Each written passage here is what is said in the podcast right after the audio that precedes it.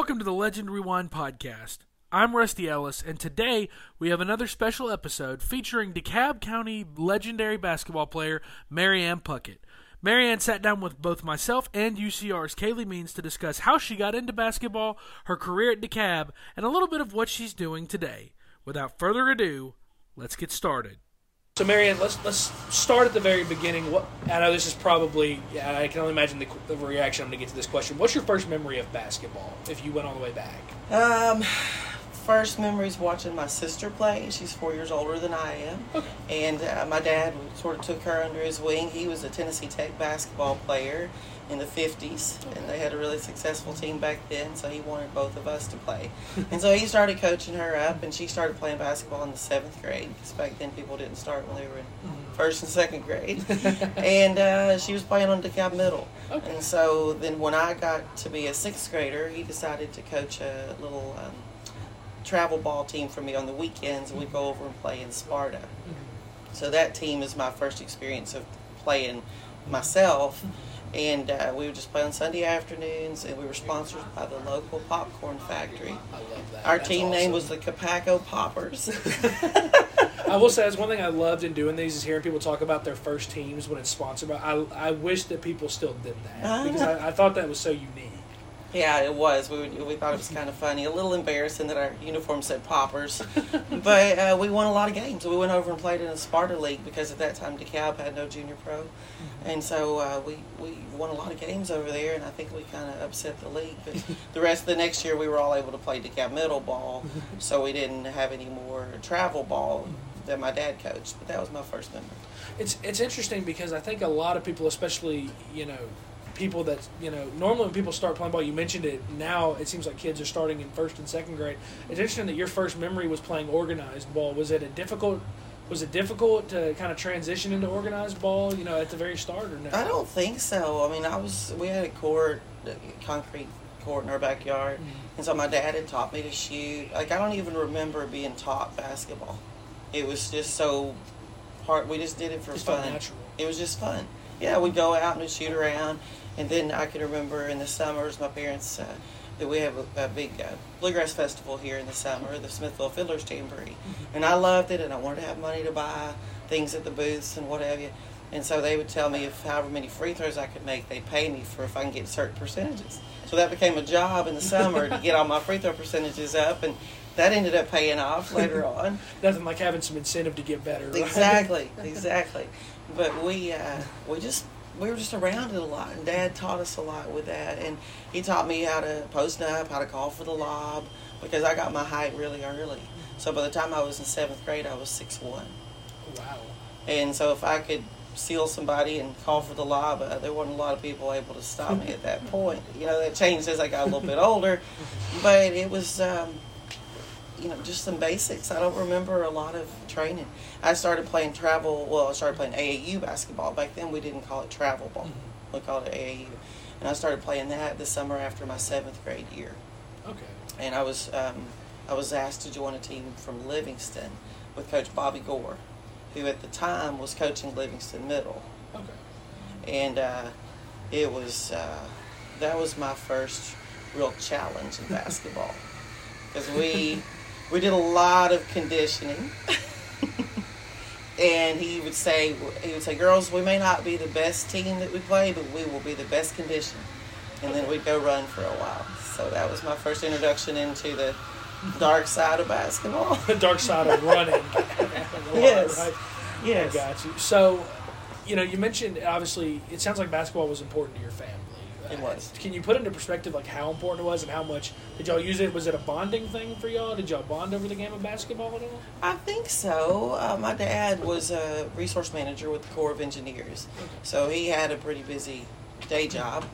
But um, he always took us to games to watch the high school teams mm-hmm. play, and it, it just was so familiar in our family that it was never a question of are you going to play. Mm-hmm. And tryouts, it's like oh you got to go to tryouts, but we never really thought we wouldn't make it. Yeah. You know, I can't remember that feeling, and and now that that I have my own kids, sometimes they don't get to play, mm-hmm. and so I've gotten to see that perspective as a parent when I didn't really experience that as much as a player, except my first year of AAU.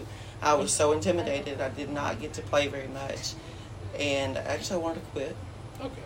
because it was so hard, and he was so demanding.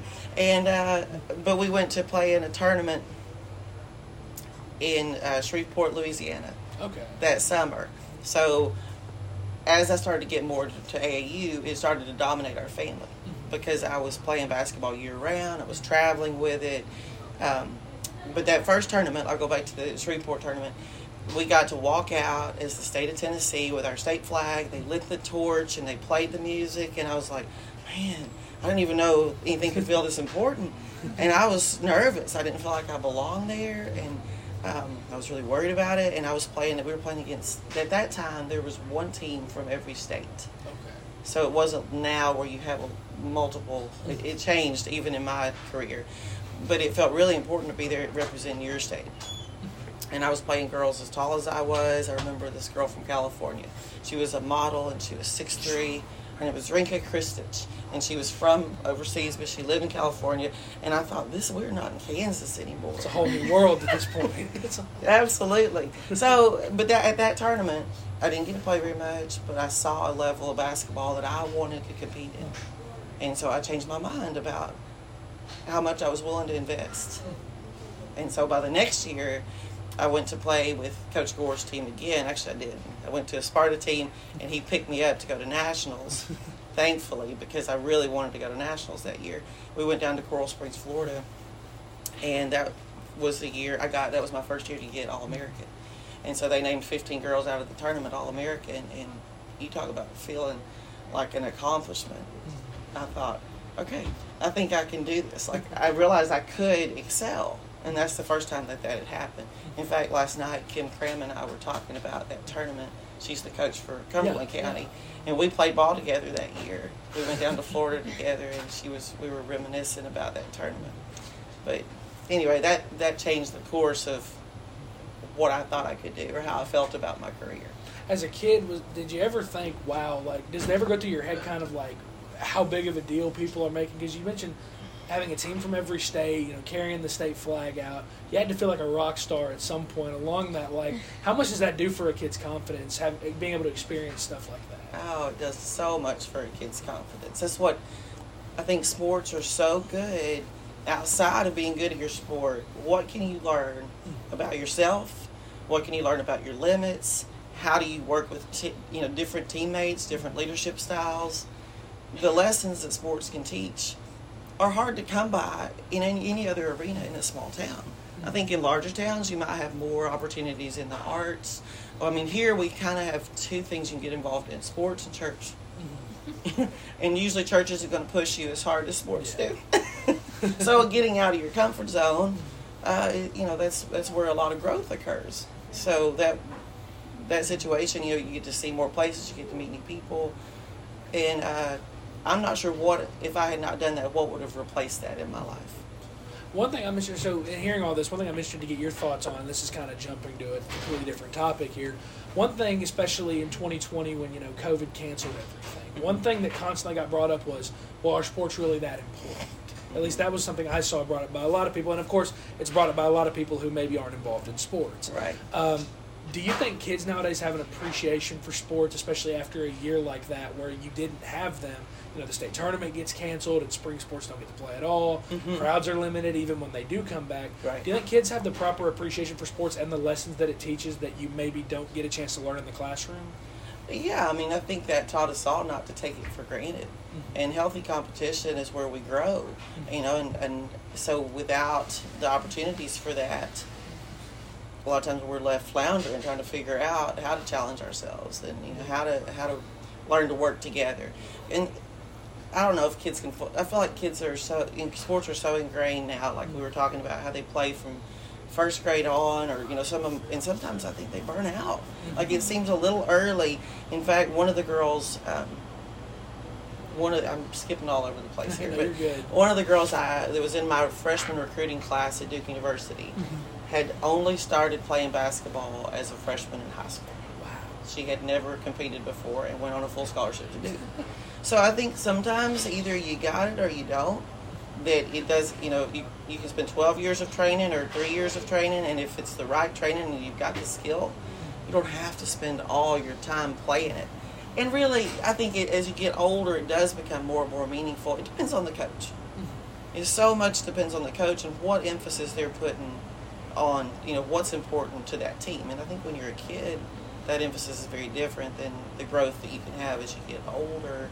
And it's more focused on wins and you know, it's more business like.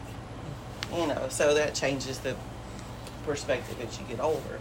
But I mean, it COVID definitely. I mean, I felt like my kids were getting behind, but then at the same time, it's like, wow, our schedule's cleared. Look what all we have time for. Mm-hmm. So it was a nice perspective to have, although I would not want to keep it and be out of the sports, you know. Exactly. But for a little while, it's kind of like, here's my family. We get to see each other again. You know?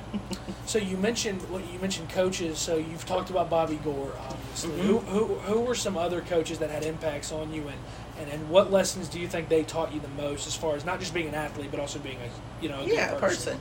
Uh, so the year that I was playing for Bobby Gore I was also playing for Danny Parkerson okay. who was up at York Institute at the mm-hmm. time mm-hmm.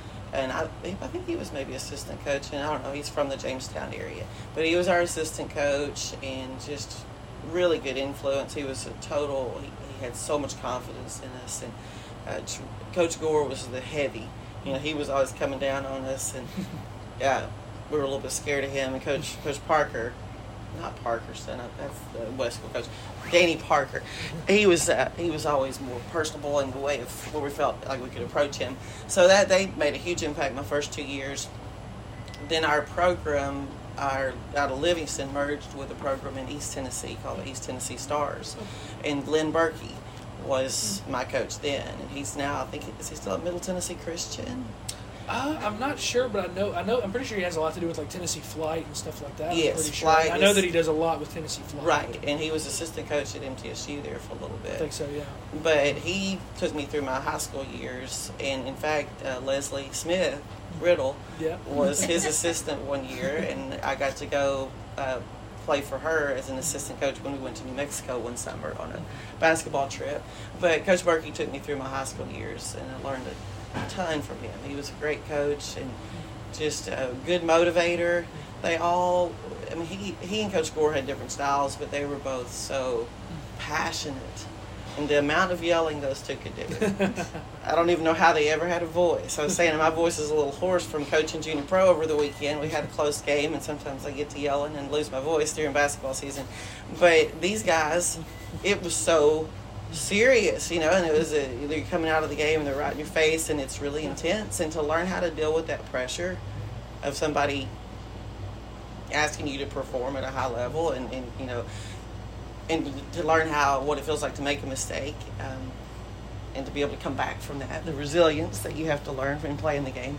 And then I can remember times when maybe I'd get hurt or roll my ankle or something that wasn't going to take me out of the game, but it took me out for a few minutes. And those coaches looking down the bench and saying, you know, are you ready? Tell me when you can go. And when you're an adult, like nobody seems to care. Like you know, you don't you realize nobody else can do my job sometimes when you're on the court, you're it feels really important. And sometimes I think as you get older, it's like, oh, everybody's replaceable. But really, you know, they're not. Yeah. It's just that message is clearer when you're playing sports, in my opinion. One thing that I've always said in covering this area is the number one thing that sticks out is the, the level of coaching. Because everyone talks about how basketball is big in the Upper Cumberland, mm-hmm. and I mm-hmm. feel like that starts with the coaches. I know that when you look at the district that DeKalb is in right now, you know, Danny Fish, first of all, is obviously a great coach right. himself you know, Leslie Riddle now mm-hmm. at Livingston, Michael Green at York. He's not in the district anymore, but he's been fantastic. Everyone knows about Dana McWilliams, Larry White, and Michael right. Dodgen. Is there another area in the, in the state that can even compare to the level of coaching that, that the Upper Cumberland has, in your opinion? Uh, you know, I wish I knew more about what's in the rest of the state. But judging from the success that we've had in the Upper Cumberland, and when I was playing, it was District AAA, mm-hmm. uh, it's generally unmatched as far as the consistency of going to the state tournament and having the successful players and the kids who sign college scholarships. So I don't really know what's going on in West Tennessee. It seems like another planet. it is. It is definitely. But I mean, I re- really. As someone who's from there, I can agree with that.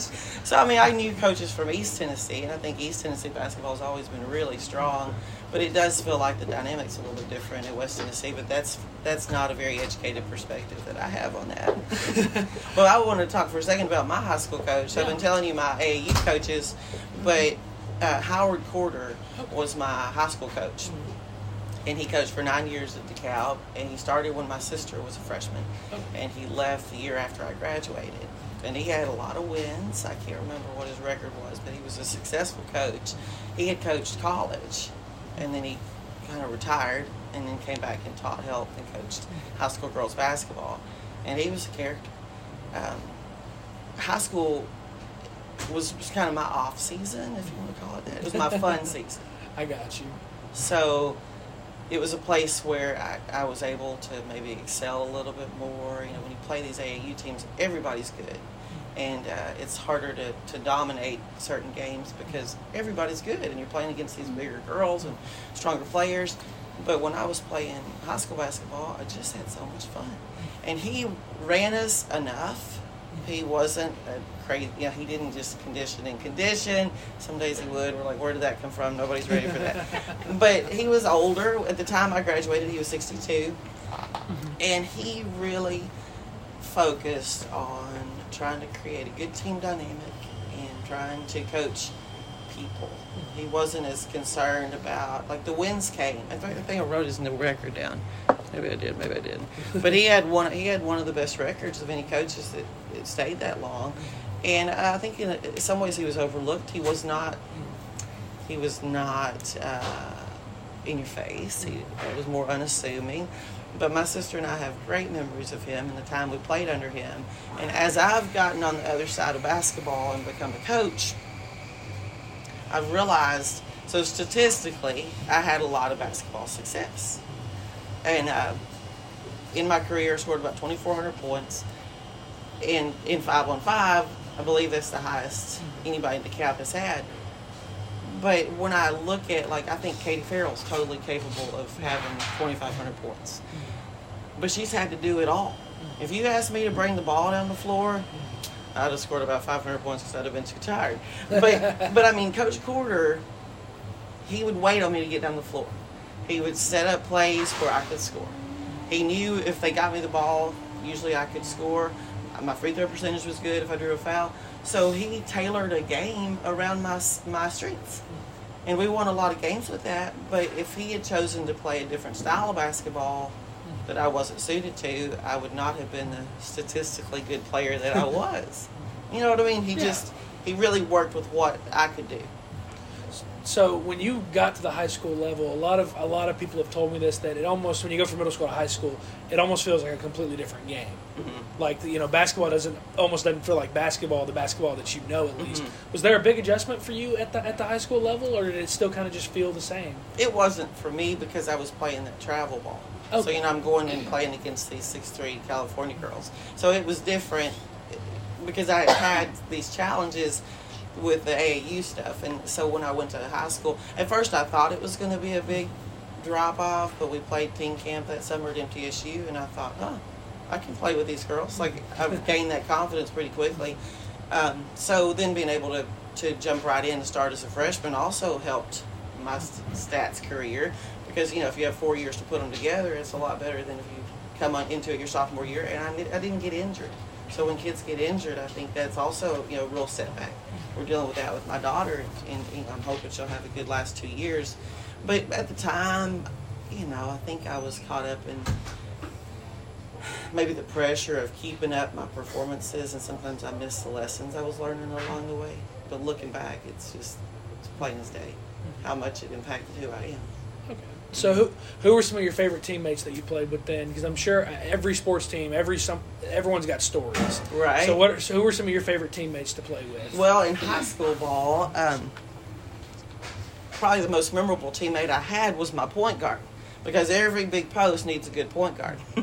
and uh, it was Kim. She was back then. She was Kim McCoy, and uh, she's Kim Frazier now. Yeah. And her daughter was on the team. that was Kenzie Francis. Yeah. Yeah. Okay. Yeah. Okay. Yeah, Kinsey Francis' mom, and uh, she was an excellent point guard, and she could she could feed me the ball, she could throw the lob perfectly, like she knew how to make make me look good, and I really appreciated that. She was also good on the drive. She was a good defender, so I enjoyed playing with her a lot. Uh, Heather Lance was a girl I played with that, that we had a good time in high school, and and then some of the younger girls that came up, I played with Rachel Evans, who's Zaria Yeah. Lyons' mom. Yeah. And Rachel was always a riot. She's out in her size 11 shoes, and she just was kind of, she was intense, you know, and you can see where Z gets it. But I enjoyed I see it with at games now too. I can see I that. said Yeah. you got her going and then Zaria going, and it's great. I love it. yeah. So I played with her, and uh, then I had some kids that came in that were younger than me that came in and could shoot the three. Because when the three is a fairly new thing. You guys are young. I don't know if you realize that it's really. It's something looking back on. I see, obviously, you know, you look at basketball in the '90s compared to basketball in the 2010s. Mhm. That's the biggest difference is the pace of play and the three point shooting Yes. for sure. The three point game has changed basketball. It's like the mid range feels like it's dead. I love to see uh, uh, Van Franken pull up, you know, find that sweet spot and pull up for the mid range because it's there. It's just nobody's looking for it. It's either like inside play or it's a three pointer. It's gone from being a normal shot to now being what a lot of people call the worst shot in basketball for some reason. I know it's not. I scored a lot of mid range points. yeah. So we've had a lot of kids tell us that, like they've had to learn to master it because of how the old district used to be. Like Nick Smith at York, he's so much smaller, and he told us he that he couldn't find a shot, but the mid range shot was like nobody expected. So he like learned to perfect it, and Right. now it's just a normal shot. It's automatic for him now. Yeah. He doesn't miss it seemingly. Yeah. It's just wild to see kids. It's it's wild to see, you know, how again in the 90s, you know, 10 threes a game, 10 attempted threes a game was crazy. And now if you're not taking 30, Right. it almost feels like the game has passed you by. yeah. Is that do you think that really is the biggest difference in the game nowadays? It's In my opinion, it shooting? I do feel like there's not a lot of true posts anymore, and I miss that being a true post. Back to the basket basketball and just muscle basketball. Katie Farrell plays it sometimes, but as I said, she's such a diverse player and has to play so many different roles. Mm. I'd love to see what she could do if you could just post her up on people, because man, she can outwork about anybody I've seen. There's not a lot of people that can handle her in the post. No, post. absolutely not.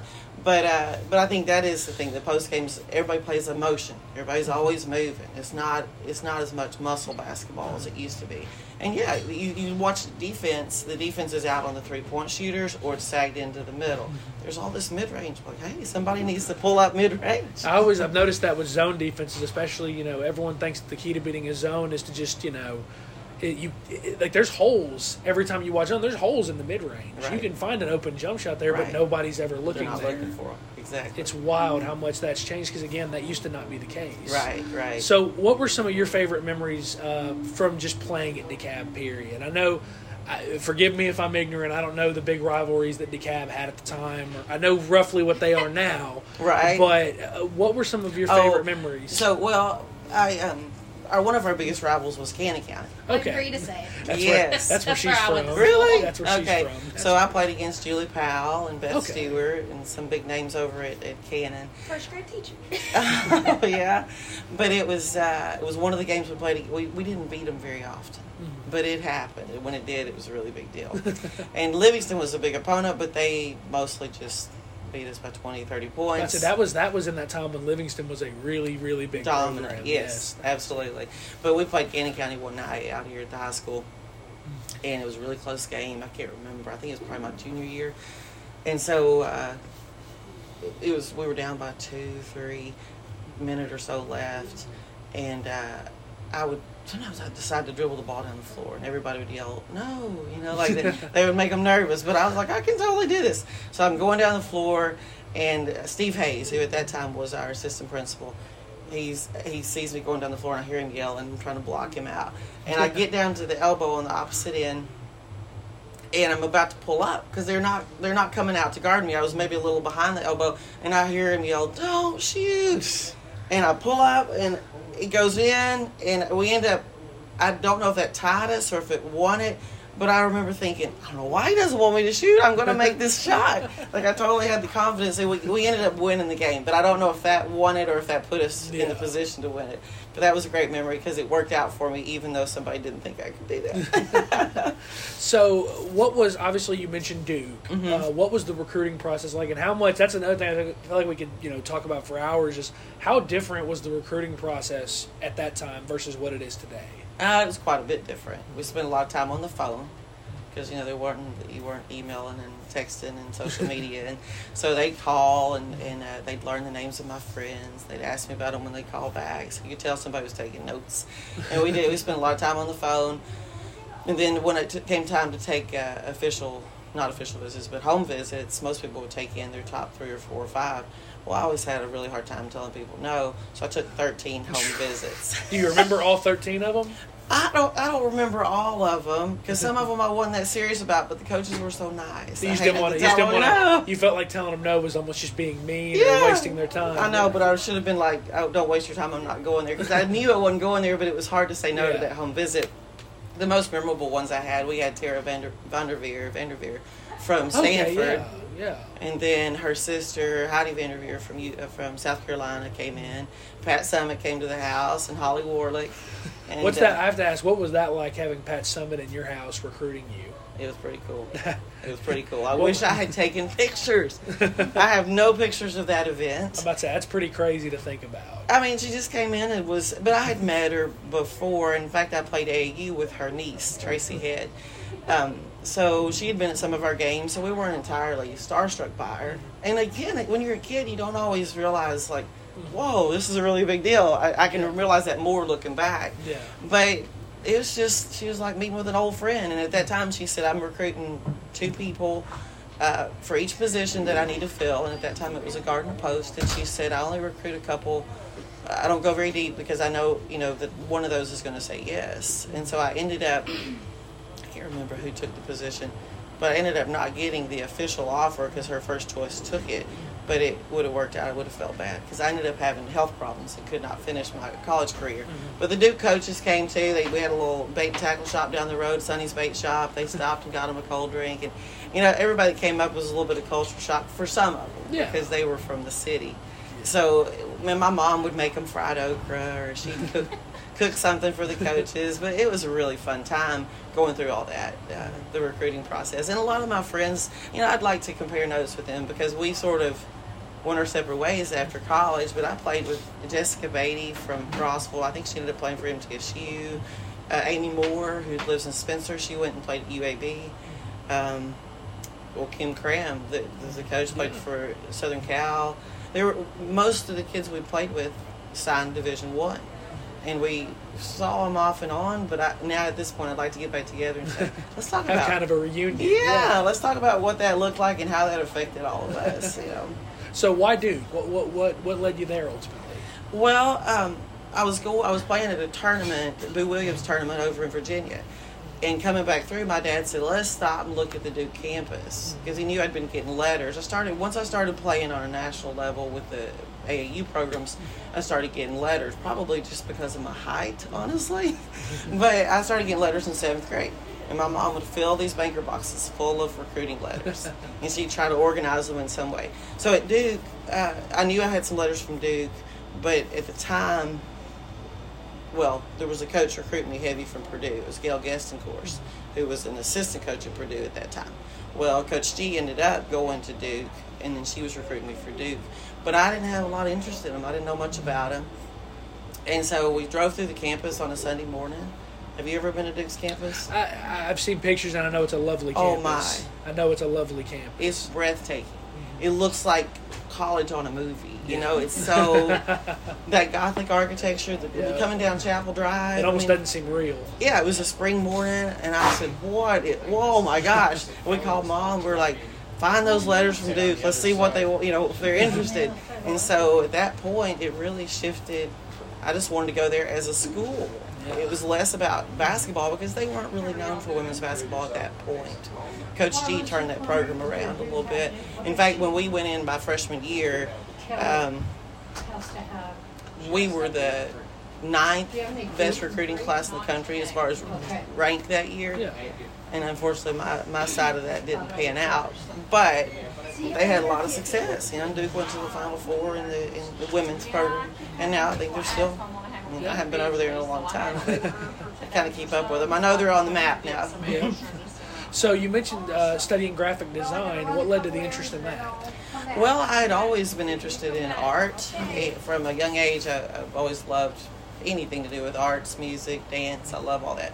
But basketball took such a big, you know, front seat in my life that I didn't have a lot of time for other ventures. so when I got to college, um, in fact, when I went to Duke, I thought I wanted to be pre med until I decided I didn't want to take any science classes. So I shifted that quickly. And then I transferred to Belmont my Okay. sophomore year because Coach Cross, Tony Cross, was there at the time, and he said, "I know you're probably going to a bigger school." At that time, Belmont was still NAI. Okay. I don't think they switched to NCAA till the next year. Because while I was there, they switched to Bruins from the Rebelettes, the Rebels. Okay. But I went, uh, so I called him up that spring and said things aren't going well at Duke. I, I'm having some breathing problems. At the time, we thought it was asthma. Then uh, he said, "Well, you know, come on back. I'll, I'll give you a scholarship." So I came back to Belmont and I started seeking treatment at Vanderbilt to try and figure out what was going on with my breathing. And because Duke had not been able to diagnose my problem, we thought it was exercise-induced asthma. But I ended up going to the Vanderbilt Voice Center, saw Dr. Robert Ossoff, and he knew right away what it was. It was a vocal cord problem Okay. that at the time was very rare, but it's known as uh, PVFM, paradoxical vocal fold movement, Okay. where when you breathe in, your vocal cords shut instead of open. And it sounds like asthma, and it's really scary. And at the time, they didn't know enough about it and advised me to stop playing altogether, which I ignored that advice for a couple months, but I couldn't keep going. And so, Christmas of sophomore year, I stopped playing for Belmont, but due to medical reasons, I was able to stay on with the team and, and you know play various roles there but uh, but I finished my career at Belmont. So once basketball was over, my schedule opened up, and this new design professor had just moved in from Texas Tech University to start the graphic design program. He was in the, uh, the school newspaper, and my parents were like, "What do you think about that?" I said, "Oh, that sounds great." I have no idea, but it sounded like fun, so I got into that, and I was the first person to graduate Belmont's graphic design program. Okay. Yeah, and so then I got into design and printing. Had a printing business here in Smithville for nine years, and I still do graphic design work. And uh, I taught art here at the schools for a couple years until my parents had recently gotten sick and passed away. But I stopped teaching at that point. I taught English here for a while. I've coached off and on. So I don't know what the next move's going to be, but uh, you know I love basketball and I love art. So I don't know if there's a way to merge those two. so you mentioned that you never you never thought you'd get into coaching, but obviously you're doing a little bit of that right now. So how did that get started?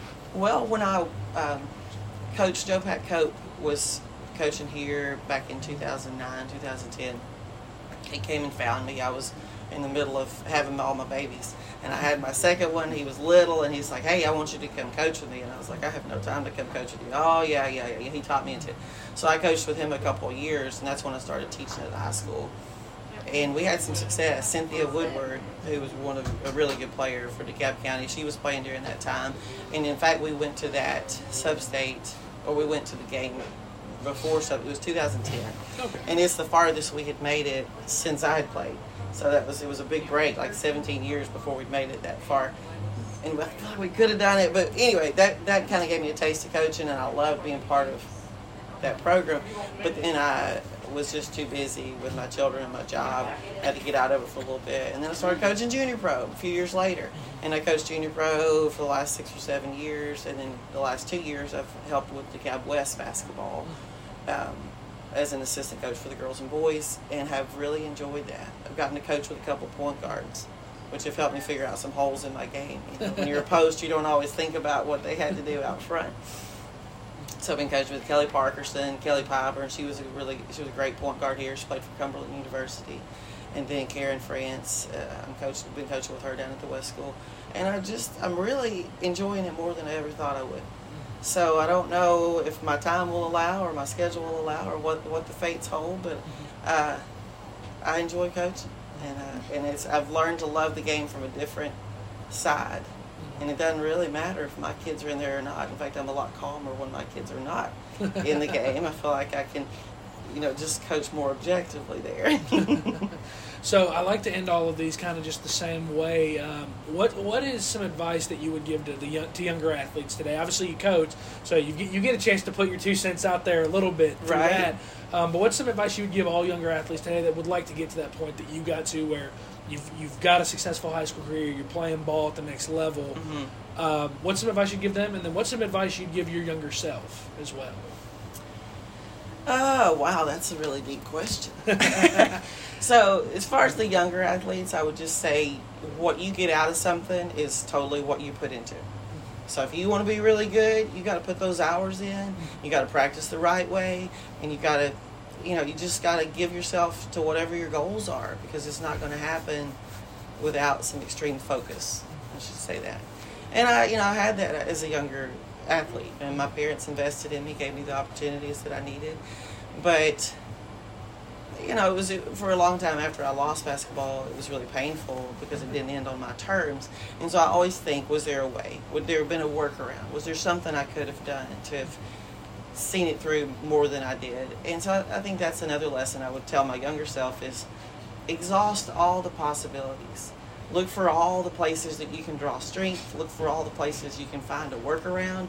Don't accept defeat easily. And I don't think I did, but I was so devastated that I had this. I mean, it, it, it's hard. It, that would be a whole other podcast. But but you know, looking back, sometimes you can see things. You know that you when the door was closed, you might could have gone through a window or something. Mm-hmm. So just looking for every opportunity, looking to learn from every person you come across, the good, the bad, the ugly. Everybody's got something to teach you. And so just taking advantage of all those lessons. Once again, that was DeKalb County legendary basketball player Mary Ann Puckett. I'm Rusty Ellis, and this has been the Legend Rewind Podcast.